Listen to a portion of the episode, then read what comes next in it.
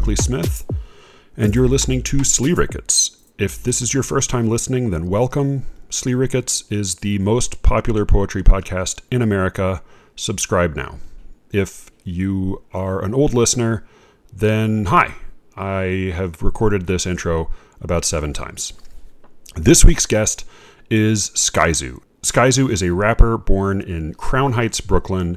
He has put out innumerable, truly too many records to count. He has traveled around the world performing his music. He's worked with Jill Scott, Wale, Lloyd Banks, Tyrese, Dr. Dre, Raheem DeVaughn, Black Thought, Jadakiss, Talib Kweli, Spike Lee, John Legend, and a number of other people whose names did not fit on the Wikipedia page. His most recent record is called All the Brilliant Things. Please enjoy this conversation with Skyzoo, in which he explains rap prosody, uh, tells the story of how he met Brian Platzer, and vindicates my dad and uh, Lin Manuel Miranda in the bargain.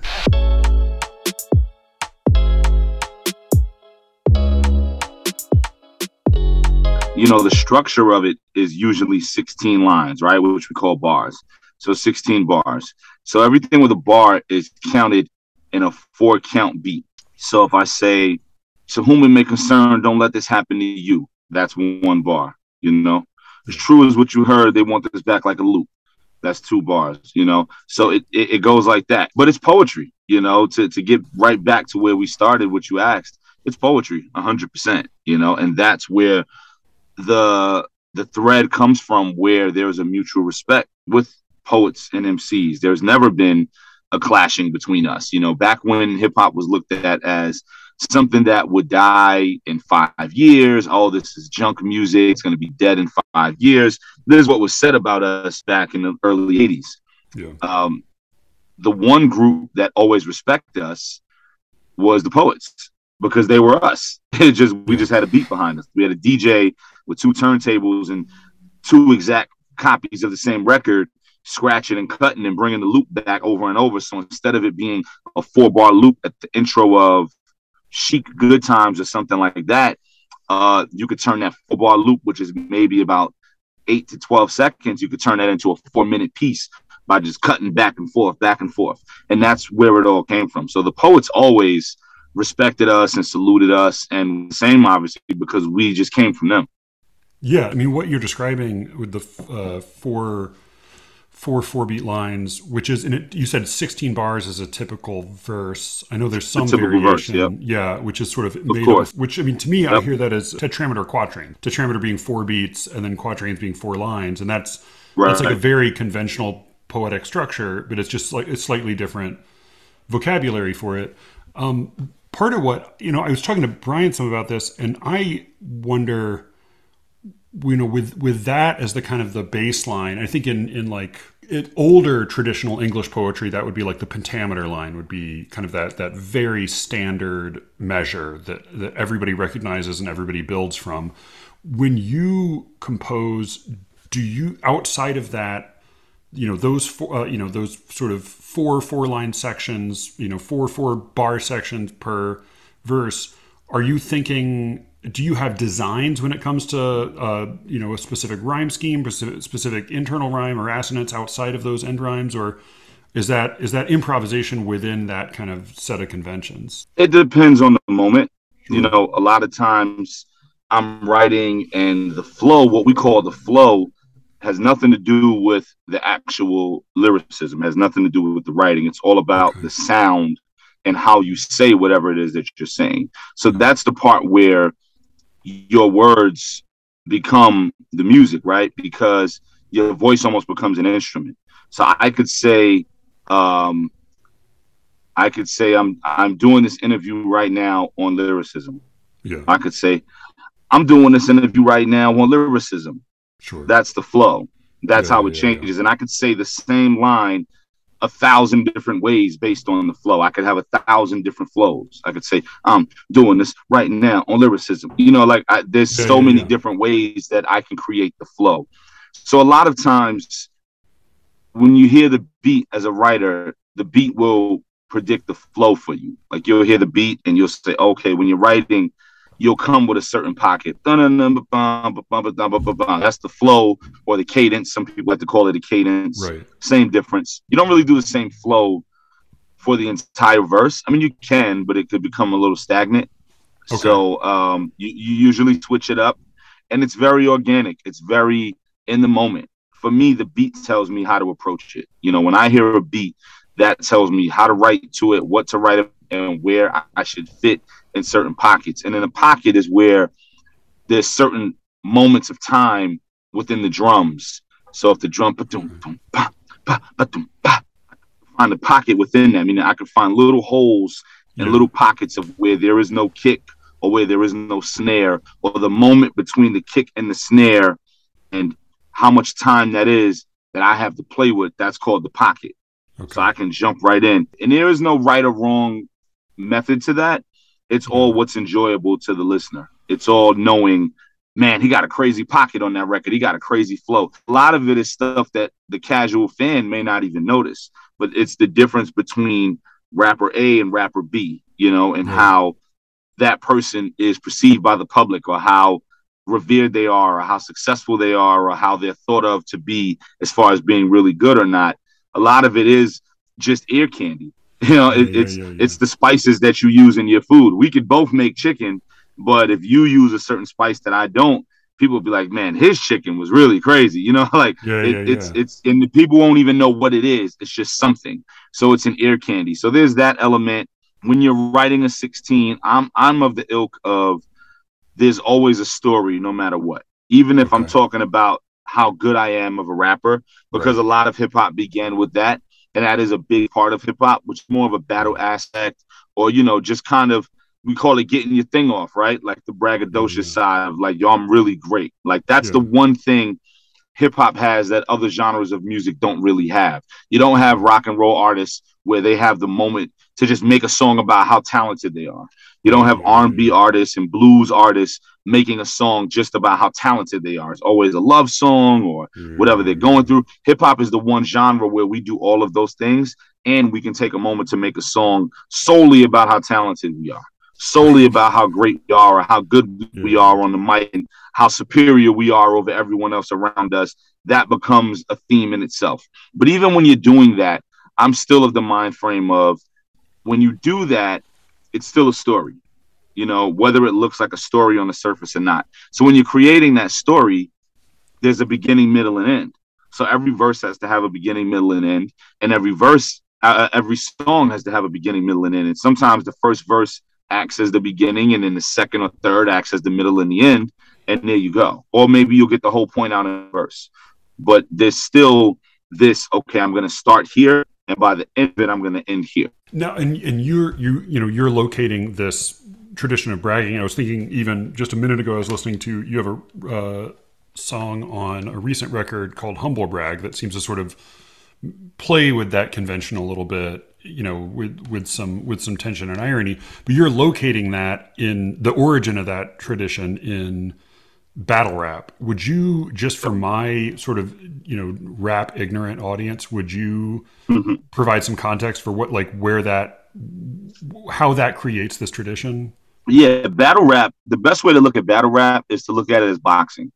Okay. You know, it's one on one.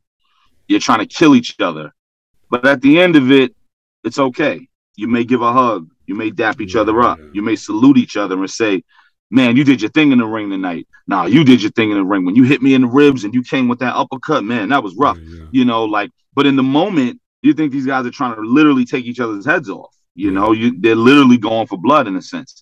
That's battle rap. Battle rap is you'll hear some of the most outlandish, some of the most extreme, some of the most vulgar content because the idea is to literally be a warrior. Yeah. It's combat. It's literally being a warrior of I'm taking your head off. No, I'm taking your head off. And the point of it is just proving who's superior, who's better, more talented, who has it. And it's the same thing as boxing. That's why it's the best analogy you could use is well, why do they sound like that? And why do why are they so mm-hmm. aggressive and so angry and and it's so vulgar and raw and harsh? That's boxing. Yeah. Boxing's Yeah. the same way. You Yeah, know, yeah. and then at the end of it, you're like, but they just gave a hug. Same thing in battle rap. Some of the biggest battle rappers who go for each other's necks are fans of each other and friends, you know? Yeah, yeah. A perennial topic on the podcast is chess. We come back to and there, and even just watching like some of the real big chess uh, competitions recently, I'm always surprised by at the end of a game when it's finished, the two the two players will talk in a very casual and friendly way, just going over right. the game together because it's mm-hmm. they're they're combatants, but they're also technicians. So in battle is battle rap always improvisational? Is it always freestyling, or is that is that no, it, it's it's come a long way from that. You know, back in the day, you know, when hip hop first started in the park, it was freestyling. You know, and freestyle in the traditional sense means you're just saying whatever comes to mind. Yeah. The definition of freestyle has changed and kind of adapted and all those types of things dramatically over the course of the past 40 plus years or however long hip hop has been around 45 years, whatever it may be. Uh, now it's just something that you've never heard, something that was just for this moment. So a lot of times when you see the word freestyle, whether it's someone on YouTube or you're watching a battle, URL stuff, which is a, a battle league, uh, the letters URL. It's a very cool battle league for some of your viewers to watch. It's very raw, it's very vulgar, but it is very, very layered and complex in the thinking and the way the battle rappers are able to take something from here and make it mean this, but also make it come back to that. If you can, if you can get through how raw it is, which it's supposed to be because it's hip hop. Yeah, yeah. If you can get through how raw it is, you will find some of the greatest poets in battle rap, and it's it's an absolute pleasure to watch. It's like watching boxing. Um, you'll think these guys are gonna fight each other afterwards, but they're not. They're, yeah, they're, yeah, yeah. You will. You'll hear them talk about each other's kids, each other's mothers, each other's everything, each other's wives. But at the end of it, they'll give a dap, give a hug, and they know it was just a battle. Uh, but going back to the question, you know, it started as freestyling. The DJ and then the guy on the mic is controlling the crowd, and and I'm here to say that the party's all right, and everybody's here till the break of night and then somebody else will come on and be like, man, I could say something cooler than that to get the crowd to go ooh and ah. Man, he thought he was best on the mic, but I'm the reason everybody's here, right? And then oh, and everybody laughs and yeah, you know, this is kind of like early '80s stuff. And then it kind of grew into writing something specifically for that moment. So you may right. go on YouTube and see somebody freestyling on the radio, or you know, a video of somebody freestyling on the radio or something like that, or in a battle, nine times out of ten that's not off the top of the head. And you can uh, tell a lot of times by how you can tell a lot of times by how extreme it is how advanced it is and how um how there's never any real moments of messing up. Right and right, yeah. you're like oh that's that's not a freestyle. That that's yeah, that's yeah. not off the head. At that point we now we call it off the head or off the top meaning it's just off the top of your head. It's the first thing to come to your mind. Nothing's pre-written, yeah. and you can hear someone and say, "Yeah, that's not that's not off the top. That's written because right, it's right, too right. it's too exact. It's too memorized. There's yeah, no stumble. Yeah, there's no break. There's no pause for a moment to think. And you're like, whoa, whoa, whoa. That that's not a freestyle. Now, there are a few people who who can do that. Um, there are a few battle rappers who can do that, and a few rappers in general who are really, really, really good at freestyling off the top and making it seem like something that was written because they're just so so great with it. You know, like Supernatural is probably one of the greatest ever. You know, there's a lot of people out there. You can look him up. He's an older guy who's been around forever, and he literally is. I mean, can freestyle for 24 hours straight type thing. You know what I mean? And it be off the top, yeah. and it makes sense. And when you look at poetry, you got a guy who can do that. That's a poet, without a doubt. That's a poet. yeah. You know I mean? That's somebody yeah, who is extremely advanced. You know, um, so I have a rule that I gave myself. If you ever see me or hear me rather on the radio, if you see a video of me on YouTube freestyling on a radio show, yeah. I always go off the top. Always. Okay. Because right. that's just me being a connoisseur of lyricism and the culture and the art of lyricism. Yeah, yeah. I refuse to write something for the radio freestyles. I'd rather just go off the top.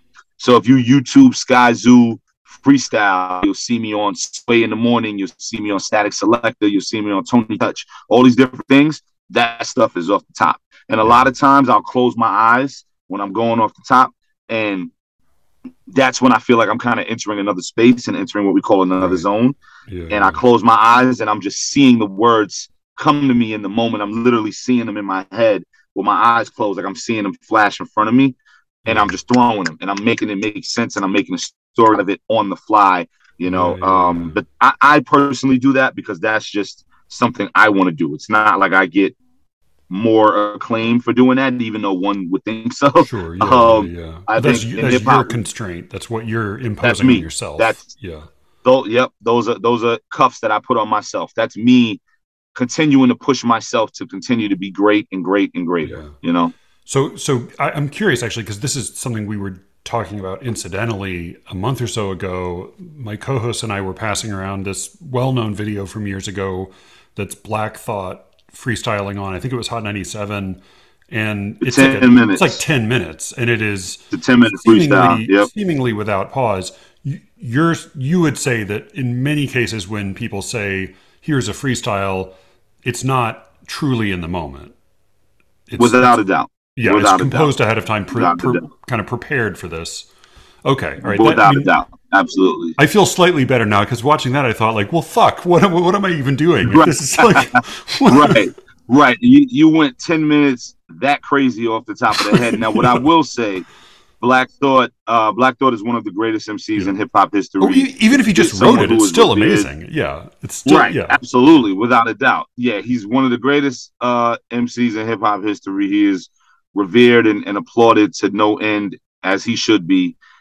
I would not be surprised if some of that was off the head. Sure, I would not be sure, yeah. surprised if he spliced it, what we call like splicing it, where some will be written, some will be off the head, back to the written, back to the off the head, Sure, you know, yeah, which is a task in itself. You know Oh what yeah, I mean? Like that's a task in itself to write to spit some written and then go to some off the head.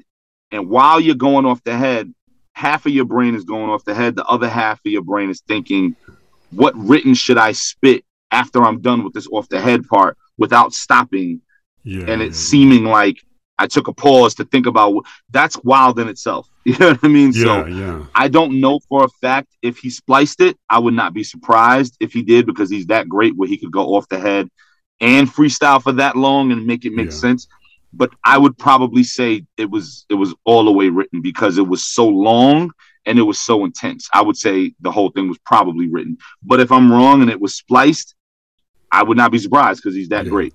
No, that, that and that seems consistent with what I know of like good public speakers tend to have that kind of even if they have like a a rich structure, they'll leave some gaps and some loose spots for them to Yep. improvise in the moment. And then Which makes it bounce back more- in. Yeah, and it feels more alive and more connected that way. So I, I'm Yeah. Brian pointed out, uh, as he said that like in in movies or TV shows or in any popular depiction, it's pretty unusual to see. I, I can think of maybe a couple examples, but it's pretty unusual to see a depiction of like a rapper in a movie sitting down at a desk with a pen and paper. Usually, the the suggestion is that everything is sort of either made it like stand-up comics will try things out in front of a crowd and then revise them over time uh, but then they do, will do some you know writing writing some by themselves. His question was sort of when you're composing not like freestyle spots for the radio but when you're composing something for a song to be recorded how does that composition process work? Like how much of that is is playing with things in a moment of recording or testing things out over time in front of an audience or actually sitting down with a pen and paper a lot of people will write verses, try them out on stage or whatever it is, and see Yeah. the reaction, and then go put it on a record, which is fine. I personally don't do that. Um, when I write, ninety nine percent of my stuff is story driven. yeah So I'm here to put together a story and tell a story, and I know where I want to go with it. And I'm just gonna roll the dice and when I put it on the album and see yeah, if the yeah, crowd yeah. loves it or not because I, I know the story that I'm trying to tell for the moment and for my legacy and my catalog. So I don't really like write pieces and then use it at the crowd on stage and see if they react right. And if they don't react Mhm. right, I won't use it.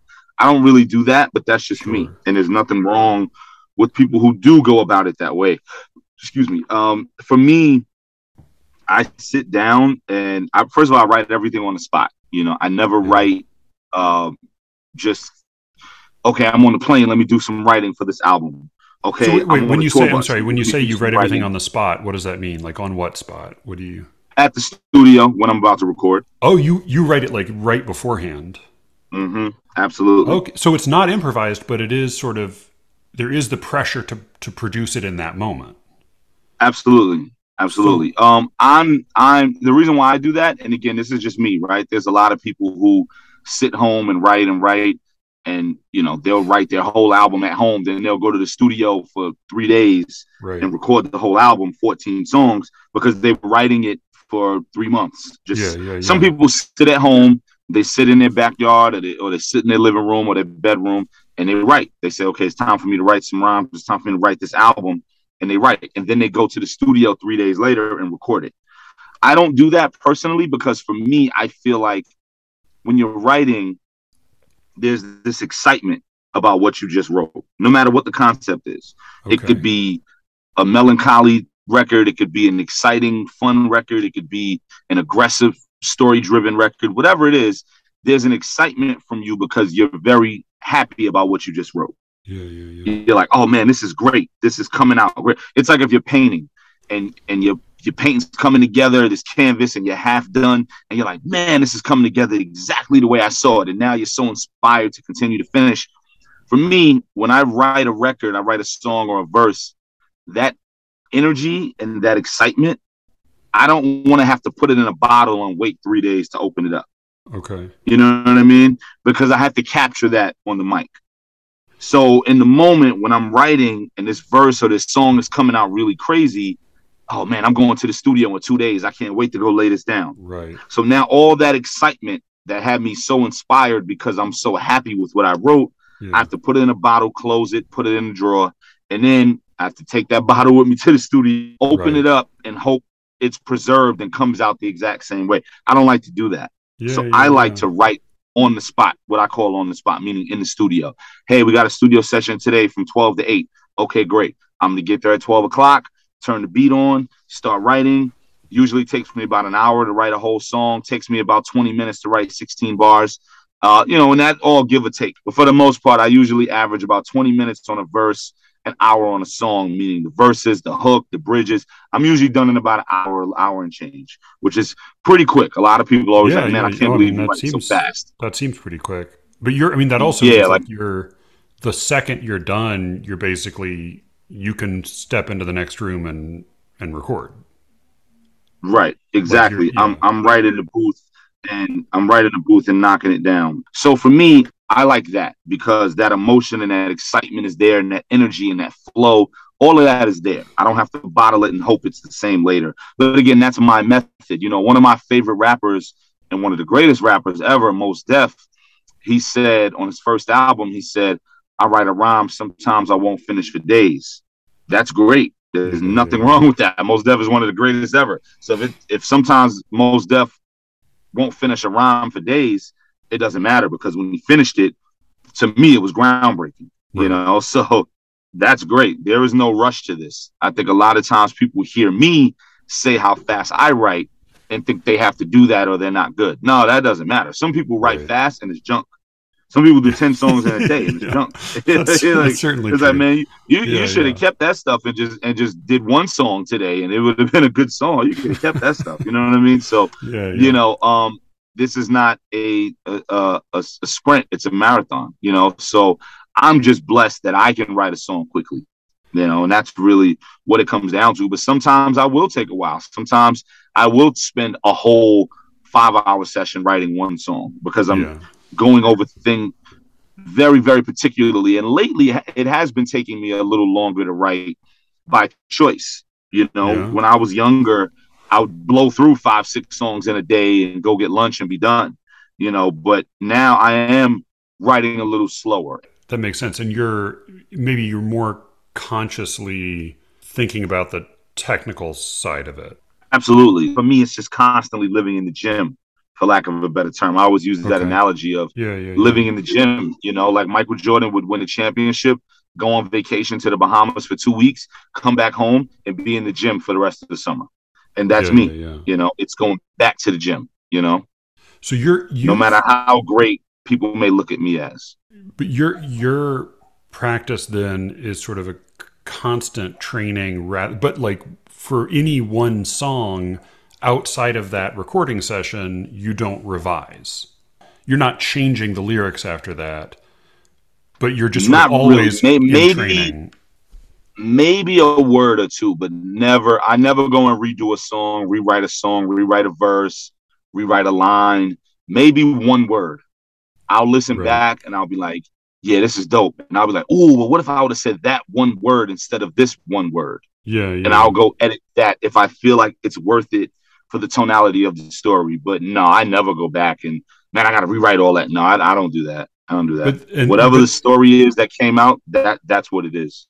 but it also seems like the that moment in time because as you said like you you have to be excited and invested in what you've just written in order to deliver it convincingly like it's as much a rec- it's a, it's, it's as much a record of that hour as it is a, a record of the thought that you put down in words Yep. like that moment in time. So you had an odd, like the the collision between your work and this podcast is a sort of an unusual one. Brian wrote this book called Bed-Stuy is Burning, which got mixed reviews, got a pretty brutal review in the New York Times. Where they, I mean, the guy, the guy was br- pretty, uh, pretty merciless to it, and basically said that that it was a book that was sort of, it was a book sympathizing with gentrifiers, and, and he had he did had few few nice words for Brian. You happened on this book, and then you ended up writing a song. Would you would you tell listeners about that because they have not heard that story yet? Yeah, so I became aware of Brian through his book Bed Stuy is Burning, and I was already intrigued off of the cover and the title because I'm from Bed Stuy. Yeah, So when I saw the title, I was like, "Wow, what is this?" And I'm big on song titles being very unique and having layers and different meanings. Like, I mean, how many songs on iTunes are called "I Love You"? right. 20 Yeah, billion. yeah. You know what I mean? So, how many songs on iTunes are called "Bed Stuy Burning"? One. One. You know, so I'm I'm I'm big on that, and um, I'm very big on unique song titles, but they have to make sense. Sometimes people uh have a song title and it, it'll be called, you know, uh, "Strawberry Ice Cream," and it, the song has nothing to do with that. It's like, well, what was that about? That's just weird, you know what I mean? But for me, um, it they have to make sense. But I'm very big on unique titles. So anyway, um, when I saw that, immediately it felt like a song title. yeah. And being somebody from Bed Stuy, I was like, oh, that's a layup. And I was already working on an album about gentrification, which is my most recent album, All the Brilliant Things. Yeah. And I said, that's right up the alley. But first, I had to get familiar with the book and the story and what the point was and what was going on if I was going to kind of use the title and make somewhat of a response if that's what was, was what it was going to be. So I purchased the book, physical copy, because I'm very big on physical books. Um, yeah, yeah. I, I hate the idea of libraries closing. So, you know, I, I purchased the, the hard copy or the paperback copy rather. And, um, you know, I got into it. And then when I got into it, I was able to speak from the other side of the fence because I'm Mm. from there and I watched it happen. Yeah. So I was able to speak from the other side of the fence. And it was perfect because I was already making an album about that. You know, my album, the entire album from A to Z is about gentrification. In the beginning, it starts with how the neighborhood was. And at the end, it starts with how the neighborhood has changed and what it's become and the people within it. More so the neighborhood, the more so than the neighborhood, the people within it and the impact and the domino effect of it all.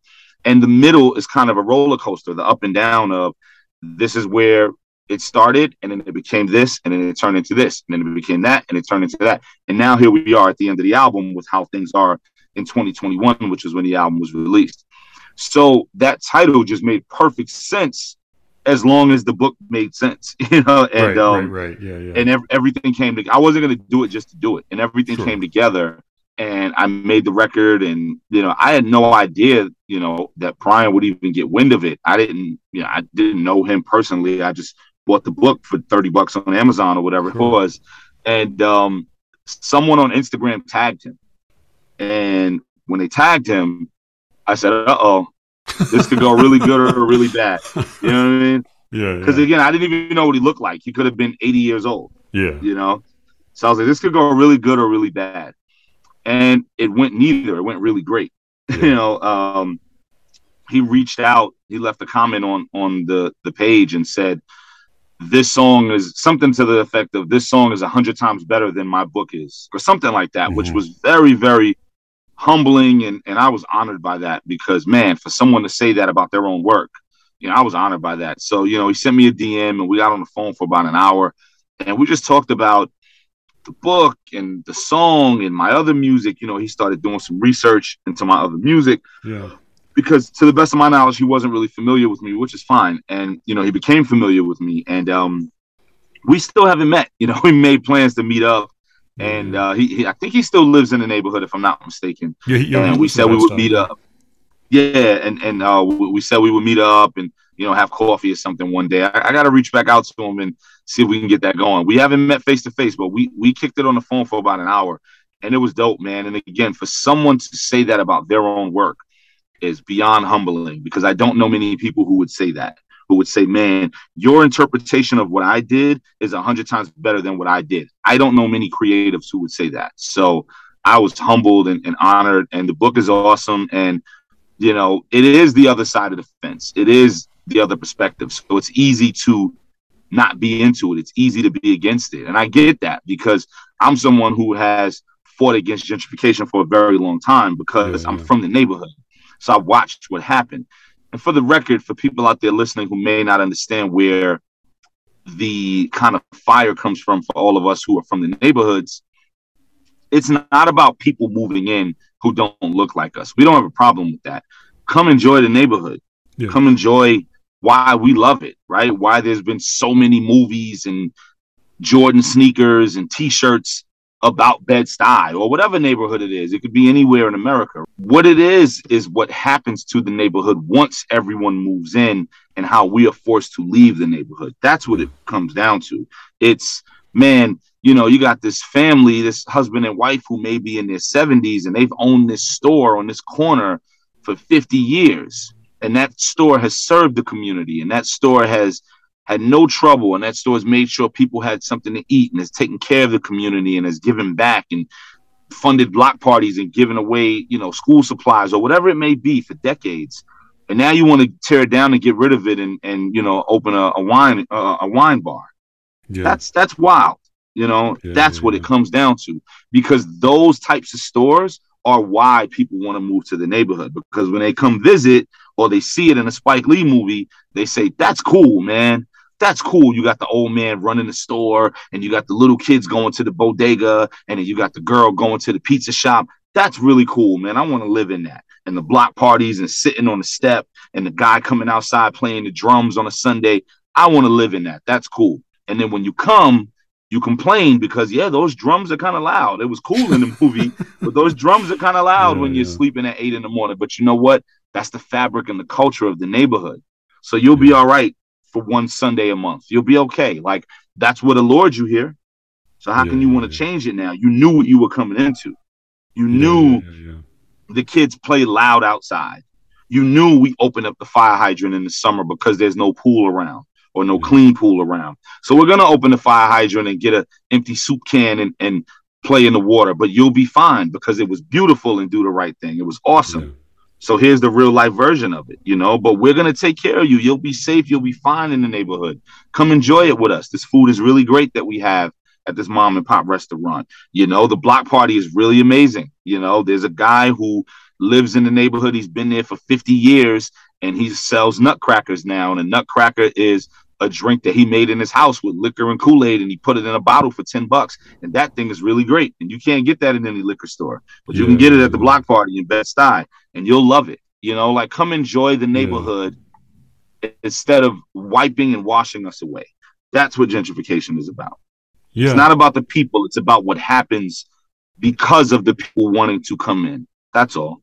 You know, Brian had said that I think the the the hard criticism of his book when it came out was that it seemed to be a book that was that was sort of only sympathetic to the gentrifiers but he said listening to your song he you know he, his feeling was that he felt more sympathetic to the perspective of the song and so he was curious like like you for, for you reading the book it was like you you saw the book as being as being kind of a book on behalf of the gentrifiers, and then you were kind of writing a response to that. Right. Okay. Right. Absolutely. But not. But not a. Not a scathing response, but I guess it is at times. But it's not. It's not a screw you, you guys suck, because that's not how we feel, you know. And that's why I went into the explanation that I just did. Yeah, yeah. It's not that at all. It's here's what it is, man, and this is what happens when this isn't done right. This is, you know, it's great when you guys move in and buy a brownstone. What about the people that had to move out?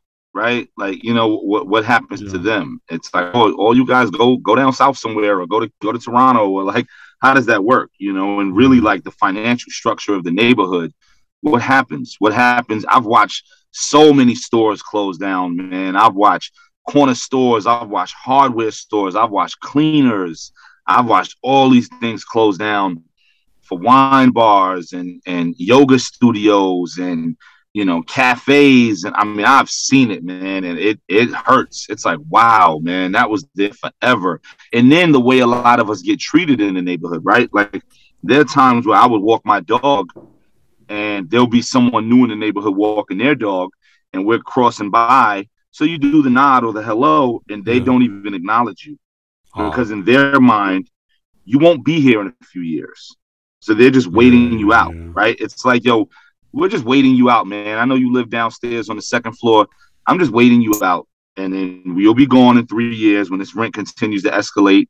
And we'll take all of this. And soon Yeah. none of you guys will be in the neighborhood. It'll just be us the new brooklyn.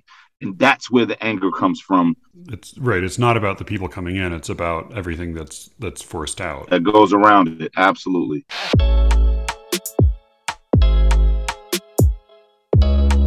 you know, in the poetry world, there's what we call like a poet's poet, which is which Mhm. tends to be like if you ask almost any poet alive, who are your favorite poets?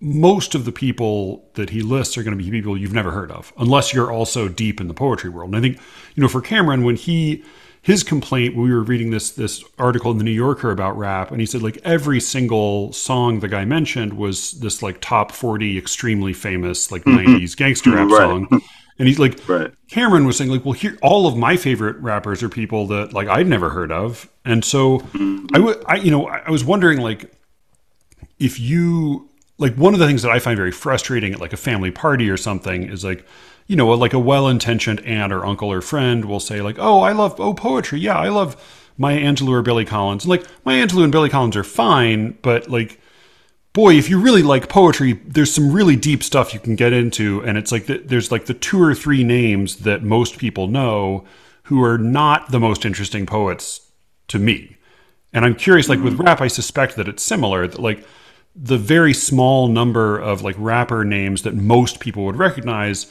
may or may not be actually like the best rappers. But I'm curious, like what, how do you see that, or is that similar to poetry? Or does that ring bells, or does that seem like a different kind of phenomenon?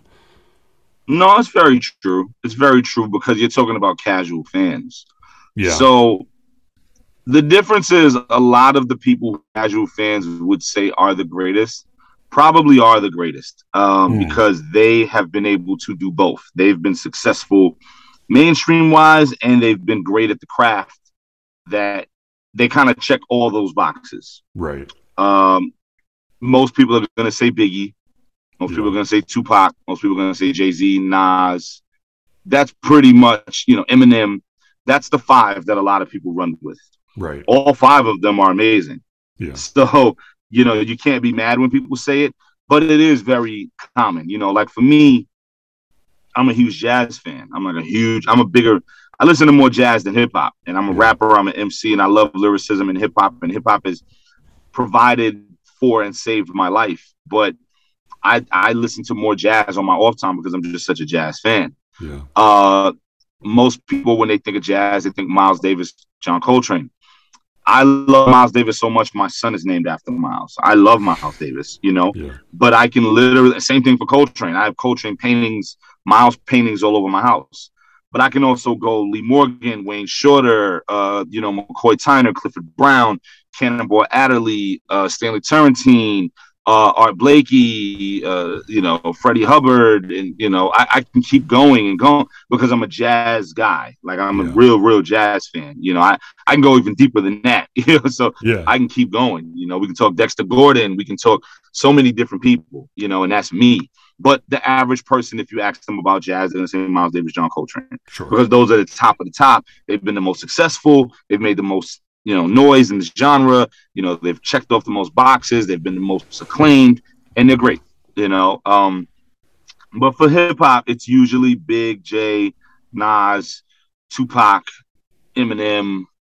Was that five? Big J, Nas, yeah, yeah Tupac. Eminem. It's usually some kind of culmination right. of those five guys. You know, um, my favorites are those guys for sure. Like my my favorites are Biggie, Jay Z, Nas, you know, Black Thought, Mos Def, Talib Kweli, Andre 3000. You know, those are my personal favorites, you know, mm-hmm. and a lot of those guys are on people's lists and a lot of them may not. Like when I say Mos Def, people always be like, really? I was like, yo, Mos Def is one of my favorite rappers ever. He's like top two to me, you know, yeah, like yeah. ever, without a doubt. Kweli, right up there, you know, like mm-hmm. those are some of my favorite rappers ever. Black Thought, you know, Black Thought's never put out a solo album. He's one of the greatest rappers ever to touch the pen and pad, yeah. you know, but some people may forget that because he doesn't have a proper solo album. He just has a lot of group albums, you know. So there's different layers to it. You know, it's it's funny. There, um, if you ask most American poets I know about Robert Frost, you get like a funny reaction. I think because like he's one of the few names that most non poets will recognize.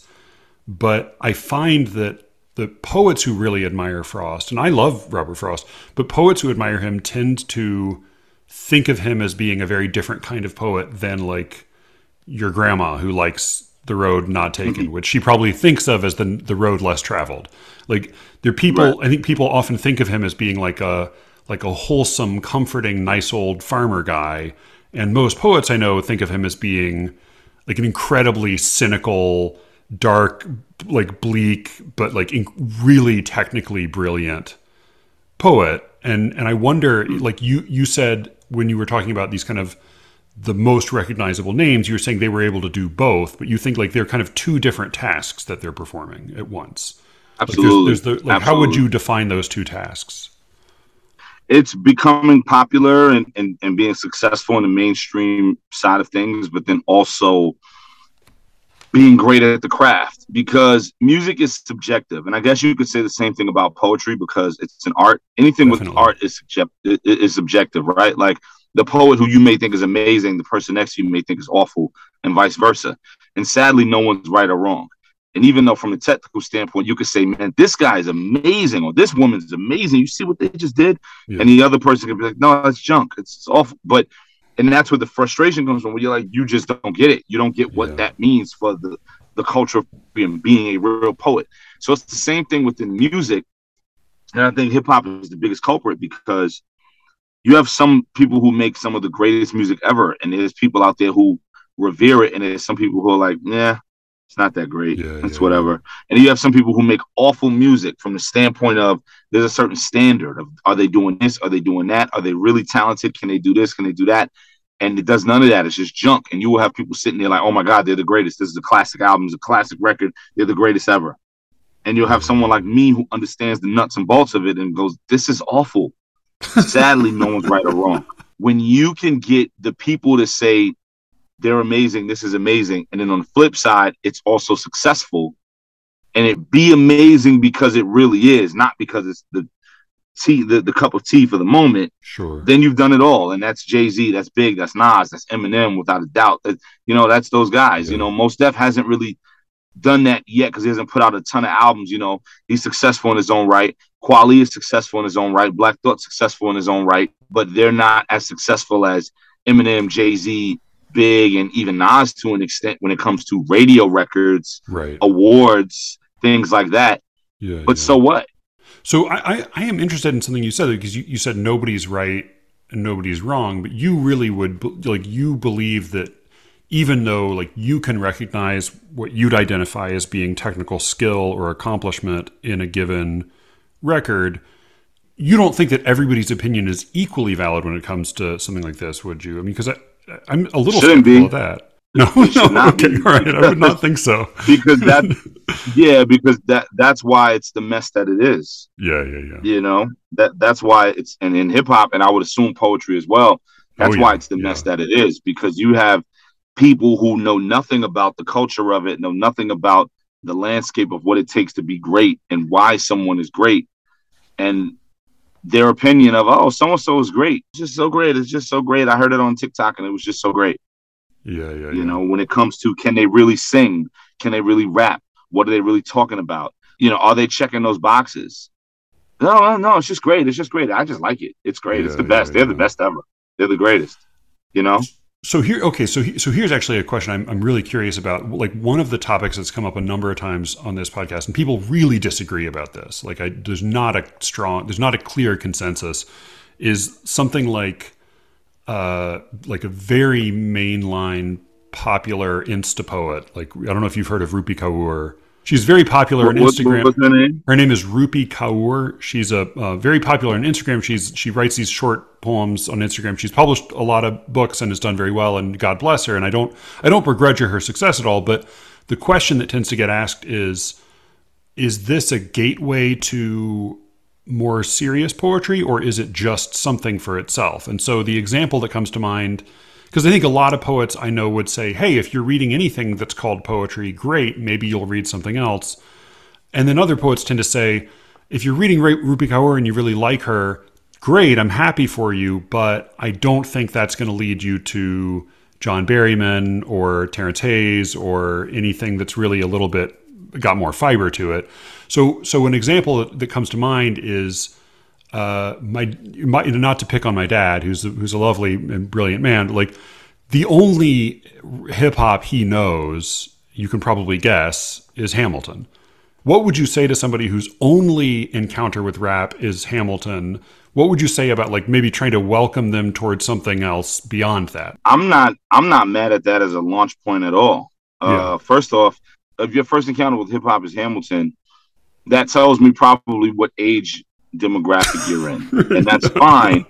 And Hamilton was dope. Like I, I saw Hamilton. Hamilton was dope. Um, that's not a knock at all. It's just Sure. it means if you're gonna start anywhere, I'm glad you started there as opposed to something lollipop that's on radio. You know what I Okay. mean? Like Okay. All right. you know, right. so, so that that's why I go there with it. I'm glad you started there because the cool thing about Hamilton, first of all, Lin Manuel um, is someone who grew up rapping. You can obviously tell, but someone to write a Broadway play about the history of the of this country and and the, and how this country was born and built, and making it about hip hop or using hip hop rather to tell the story. He clearly rapped growing up his whole life because he didn't have to do that, and it made it even made it difficult. And that was a hard pill for people to swallow, and they swallowed it with ease. That was a horse pill, and they swallowed it with ease. You know, so yeah. Yeah. uh, he clearly grew up rapping his whole life, so he is a real rapper in that sense. For one, two, the task of how do I tell this story? How do I make sure it's not cookie cutter, but also make it where the people who would care about George Washington and Hamilton and Benjamin, like the people who would care about those guys, probably are people who don't listen to rap, and that's why I brought up the age demographic thing. Yep. You know what I mean? Like yeah. Yeah. Yeah. if it wasn't a play that included hip hop, I wouldn't have seen it without a doubt. yeah. Uh, yeah. I, I don't have any interest in that. I'm 39 years old. And when it all came out, I was maybe 34, 33. Right. I have no interest in that. I know what I know about it from school, from history, from being who what I consider to be an intelligent individual, you know, and I've done my my my research and all of that, and I have my feelings about all that type of stuff. I know what I need to know about it. So I had no interest in seeing that if hip hop wasn't involved. But it, when it when it was, hey, we're gonna tell this story and use hip hop, now I'm interested. Yeah. You know, so if your first foray into hip hop was that, then it's the reverse. It's I have no interest in hip hop, and if this Right. was a hip hop concert, I wouldn't go see it. Yep. But this is a story about the birth of this country and the presidency and all these different things and the politics behind it in the 1800s or whatever it is, and they're using hip hop to tell it.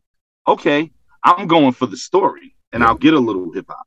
Whereas with me, it was like I'm going for the hip hop, and I'll get a little story. So Yeah. if your first foray into it was if your first foray into hip hop was Hamilton, I'm not mad at it because when he's writing that, has to make it digestible for your dad Yeah. and for me. Yeah. Yeah. And that, that's that's really difficult. That's really difficult. So being able to do that, I have no problem with him. You know, Yeah, it's yeah, not cheesy to me. It's not lollipop to me at all. You know, it's not battle rap, but it's not supposed to be. Right. You know, he did it where he literally told the story and he rhymed everything and he did it in a way where it wasn't forced. It wasn't where, okay, I have to figure out a way to make this rhyme somehow because it has to rhyme. No, he made it rhyme and it made sense. Yeah. I had no problem with Hamilton. I thought it was awesome. He he walked the line he was the way he was supposed to. You know, if you know your audience can't take super spicy food, you can't make it super spicy. You know, Well, they're not going to be able to enjoy it. You know Yeah, what I mean? yeah. Like you're right. dealing with a crowd that that that has heartburn. Like, why would you make them the spiciest food ever? But you have to able, you have to appeal to like, you people who maybe who like a little bit of spice, right? Like you have to you can't be all bland. Exactly. Exactly. And and that's what he did. And I thought he did a wonderful job of walking the line. And that's why I don't have a problem with Hamilton. I'm, I'm glad I'm glad because we've had a lot of criticisms of Hamilton on the show, so I'm glad to get a defense of it. I'm, I, and my my dad my dad Yeah, I'm not I'm not gonna say it's it's you know battle rap URL. Nah, but again, it wasn't supposed to be. It it it was a really good balance because he knew who was coming to see that play. It wasn't me. And it wasn't Yeah. even you. It was Right. your dad, who's probably 75, 80. You know what I mean? Like it, it was you know what I'm saying? Like it, it and I may be wrong and pardon me if I am, but like no, no, no. it was yeah. it was your dad. It wasn't yeah, me. yeah, it yeah, wasn't you. yeah. Yeah. It was it wasn't Brian. You know what Right. I mean? It was Brian's parents. You know what I mean? Yeah, yeah, so yeah. like no, it's, no, it's and true. then it became all of a sudden there's 40 something year olds in the crowd and 30 something year olds and 20 something because they heard about yo this guy told this story about something we may not have any interest in because we already finished with that in school but he did it using hip hop and he did it kind of cool. Oh snap. All right let me check that out. And you check it out you're like yo that was all right that wasn't bad. That was kind of cool. What are your biggest frustrations with the way that people commonly see or talk about or refer to hip hop that feel inaccurate? Like, what would you like people to know that they don't seem to know who are not already aficionados? they see the surface Yeah. And I can't even blame you for feeling away if you only see the surface. Yeah. All you see is, you know, beautiful women bent over, you know, showing everything. All you see is a hundred thousand dollars worth of jewelry. All you see is, you know, weaponry, machine guns, and things like that pointed in cameras on videos. And all you hear on the surface is a lot of vulgarity.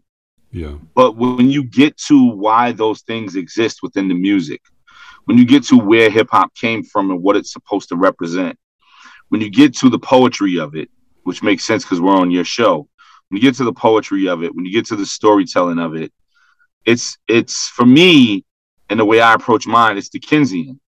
You know, for me, my approach is very Dickensian, talking about the inner city and where I'm from and the way things are and the way things were and the difference within it or the lack thereof over time. And that's all poetic within its own sense. It's even Shakespearean at times, you know? Yeah. It's where those types of individuals, if they were still around, would love it. They would love hip hop. You know what I mean? So um it's raw, it's unfiltered, it's very this is literally what's happening. This is literally what's going on. And you have to respect and admire that. And There are a lot of us who do so much within the craft to make sure, yeah, we may be talking about those things, we may be sharing those stories, but there is a poetic and beautiful side to it, and the way we're doing it, the way we're writing, and the way we're double and triple entendres and all of those things. There's a lot of Yeah. that to it for the ones who are really, really great and talented at it. And the same people who have a problem with hip hop love The Sopranos. Okay, same thing. Yeah. Or country Same music, thing. which is full of the same kind of stuff. Yeah. right storytelling cheating on your wife and blah blah, blah you know but like you know it's just the language is there for us right we curse and et cetera et cetera and that's fine because you're telling a real story you know so Yeah. sometimes you cannot cookie cutter it you're telling it hey man listen this thing got bad over here last night they put us out of our homes or hey Yeah. man listen these guys they were broken they had no money they had to go in that place and kick the door down and they Yeah. you're telling that story. You can't you can't do that at Disney. It's if if someone's told you a house burned down They're not gonna say, yeah, you know, someone's house burned down. They're gonna say, yo, their house burned down, man. The fucking house burned down, man. They yeah. fucking have nothing. So I would want people to just peel back the layers and, and really get to it and understand why the things in hip hop that you see on the surface that maybe not not by all, but by some that are shown and, and, and said and reflected on are what they are. Yeah. Why does this guy have on a hundred thousand dollars worth of jewelry? Sure. Well, because he comes from a neighborhood where he had nothing. He grew up with nothing. Yeah. And the plight of black folk has always been validation if we go back to slavery. And there's a whole different conversation. But the reason why my people are so big on showing what we have is because we were born to feel like we had nothing. And a lot of us were born into nothing if we go all the way back to slavery. So a lot of it is validation. It goes back to they put the light skinned black folk in the house and the dark skinned black folk in the yard, in the heat, you know, on the rain, yeah, yeah. and the cold, depending on the season. So with that being said, now you got us against each other. I, I'm I'm important and you're not. A lot of people who don't come from our world don't have that problem. They weren't they weren't born into that problem or those issues. So you could have a gentleman walking at Target. He could have on a plain button down plaid shirt, some khakis and, and, and some Converse sneakers, pair of glasses. His outfit may have cost him a hundred bucks at best. Yeah. That guy may be worth 50 million and yeah. you can't tell. Yeah. People from where I'm from who look like me, if we're worth 50 million, we want you to know. Yeah. And I'm not saying it's right. I'm not saying it's right. I'm not justifying it. I'm just giving context. We want you to know we're worth 50 million. Why? Because you would never expect us to be worth 50 million. When you see us in line wearing a plaid shirt and slacks and some Converses and some and some uh, glasses, you may look at us like we don't matter even though we're worth more money than everybody in here. So you know what? We got to show you we're worth 50 million. I got a hundred thousand dollars worth of chains. I got a ten thousand dollar Rolex on. I got a ten thousand dollar bracelet on. I got some three hundred dollar Jordans on. And my outfit, just shirt and pants, may have ran me twelve hundred dollars because I need you to know that I'm worth something. And that's the plight of black folk. And again, I'm not saying it's right, but it just gives you reason and context as to why we think the way we think. It's all about validation for us because that validation was taken from us when we were taken from Africa. But that's a whole different other story that has, you know, whatever. But since your listeners may not be abreast on hip hop, I'll give you context as to why a lot of it is what it is. I mean, yeah. the very first rap song was, you know, 1978, 79. I got a color TV so I could see the Knicks play basketball. That was a brag because no one in the neighborhood had a color TV. Right. So right away, I, I got to tell you that I'm important. I got to tell you why I matter. I got to let you know what I got. So once you get past the surface of why is this guy got on all this jewelry? Why is this guy leaning on this three hundred thousand dollar car? Right. Why is this guy throwing money in the air? All right. Once you get past that, you'll understand the poetry behind a lot of it. Not all of it. Some of it is junk. I'll be the first one to stand on the front line and say it. But a lot of it is beautiful and poetic, and we're here to tell a story. You know, I, I, was I was watching uh, a video you did a few years ago with um, Spike Lee and Talib Kweli. You, the refrain of your song is "My hero was," or Spike Lee was my hero, and and I think like I know you've mentioned Spike Lee and David Simon at other times, and it's funny. Like I think that you, you know I know a lot of your songs are about storytelling more than they're about, as you said. You know, so there is some like I'm so great at this, but but a lot of it is about storytelling. I think I think like Spike Lee and David Simon, it may be to my mind, even more about world building. That it's about mm-hmm. depicting a play, you know, like creating a portrait of a time and a place, and letting people know what this what this was like, and that it is an homage to Spike Lee, and you have all of the these you know particular song uh, or particular movies, and you even you know the there's the line that um Kweli has the because uh, Forty Acres and Mule is the production company. He says Forty Acres and a, a porch with more than 400 horses, which seemed like a good example of that you know, consumption right. as a sign of worth. It's a tribute to Spike Lee, but it's also a a memoir of your own development. That like you're hundred yeah. percent, and and and that's that's what the record's about. The record is my life could have went a whole different way, but my hero was Spike Lee, and he showed me something else, and that made me aspire for that. My life could have went a whole different direction based on where I'm from, what I grew up around, who I grew up around, and what was thrown at me as a kid, born in the 80s, raised in the late 80s, early 90s. But I had this guy who was very similar to me, same similar neighborhood, Brooklyn, New York, the whole deal, and saw the world in a very similar way that I did. And I saw that and said, no, I like that a little bit more than I like this. And that's what the record's about. And that's why on the hook, you know, I saw the D's from my window, you know, meaning the detectives. I heard the D's from my window, made me lean from the get go, you know, all those different things that I'm saying in it. I'm saying, man, I heard and saw all this activity outside of my window yeah. that was heinous and criminal driven and all these different things going on. And I could have literally leaned into that, but instead I decided to lean into Spike. Why? Because Spike Lee was my hero. So I'm I'm saying it in the past tense because I'm saying this is why I turned out the way I did. You know, I saw mm-hmm. this and this and this, and I was surrounded by all this, but Spike Lee was my hero. So that's the reason why these things didn't happen. And that does seem like like a lot of a lot of hip hop is is aspirational as like both for the the speaker and for those who might be listening. Like so many so many rap songs that that I I mean I don't know that many, but the but those that I know there are there it does seem to be so often there the theme is this is where I came from and this is where I am now. You can have a guy saying, you know, I lived in the hood, you know, my mother sent me to the store with food stamps and I'm eating you know, uh, government cereal and government peanut butter. And now look at me. I got the, the most beautiful girl in the world. My car is worth 80 grand. My watch is worth 10 grand. And I got a hundred grand in a bag right here next to me. Who would have thought? Yeah, look yeah. at me. If you get that, you don't want that to be a secret. You should want it to be a secret from a safety standpoint. But when you're young and growing up, you don't want that turnaround to be a secret. You want the world to know. I'll ask you just a final, a final short, eh, you know, binary question. My best friend asked me years ago in college. He was, he's a poet as well, but he he wanted to know because I think poets tend to be obsessed with posterity. They tend to be obsessed with, you know, most of our, most of the poets we read are dead. They've been dead for a long time, and you know, we hope to be read after we're dead. But as an artist specifically, I know like your your website doesn't say Skyzoo the rapper; it says Skyzoo the writer that's your, you know, that's mm-hmm. that's how you identify yourself. If you had to choose between being celebrated in your lifetime f- for your art as an artist and then being forgotten after death versus being unknown in your lifetime and then celebrated after your death, which would you choose? That's tough, but I probably would go with the latter of unknown in my lifetime, celebrated afterwards sucks because you know getting your flowers when you're dead sucks because you can't smell them. But yeah, um, if my music can serve a purpose moving forward for the next hundred years, I mean, we listen to records from, I mean, you name it. You know, we, we listen to we're in 2022.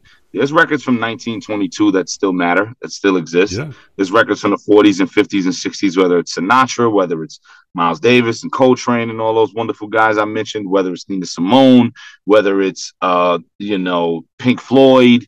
You know, there's so many artists that their music matters now and will continue to matter. Just like film and books, you know, there's films that came out eons ago that are classics, books that came out that are classics, you know, that like you just can't shake, you can't get rid of. And if I'm in that category, then I prefer that. I don't, you know, I'd like to be recognized while I'm here, and thankfully yeah. I am. I know we're speaking yeah. in we're, we're hypotheticals, speaking, yeah, yeah, you know, right, the hypothetical and everything like that. But you know, I'd I'd like to be known here, but you know what? If I had to choose, let it be where my stuff rings off crazy when I'm when I'm gone and rings off forever. If that's the trade off, I'll take that.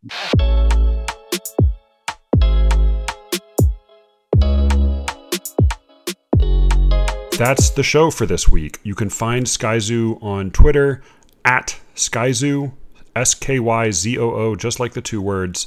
Uh, he's also on Instagram at Skyzoo the writer and uh, plenty of other places. You should go buy his most recent record, All the Brilliant Things, not to be confused with A. Lamone's book with a slightly similar name. All the Brilliant Things is the name of the record. If you are curious, I would recommend starting with either Bed-Stuy is Burning, which is the great track based on Brian's book, uh, or St. James Liquors. I'm really, that's maybe my favorite. In any event, thank you all. You can reach me, as always, at sleerickets at gmail.com. And uh, with any luck, I will be speaking to you again very soon. Until then.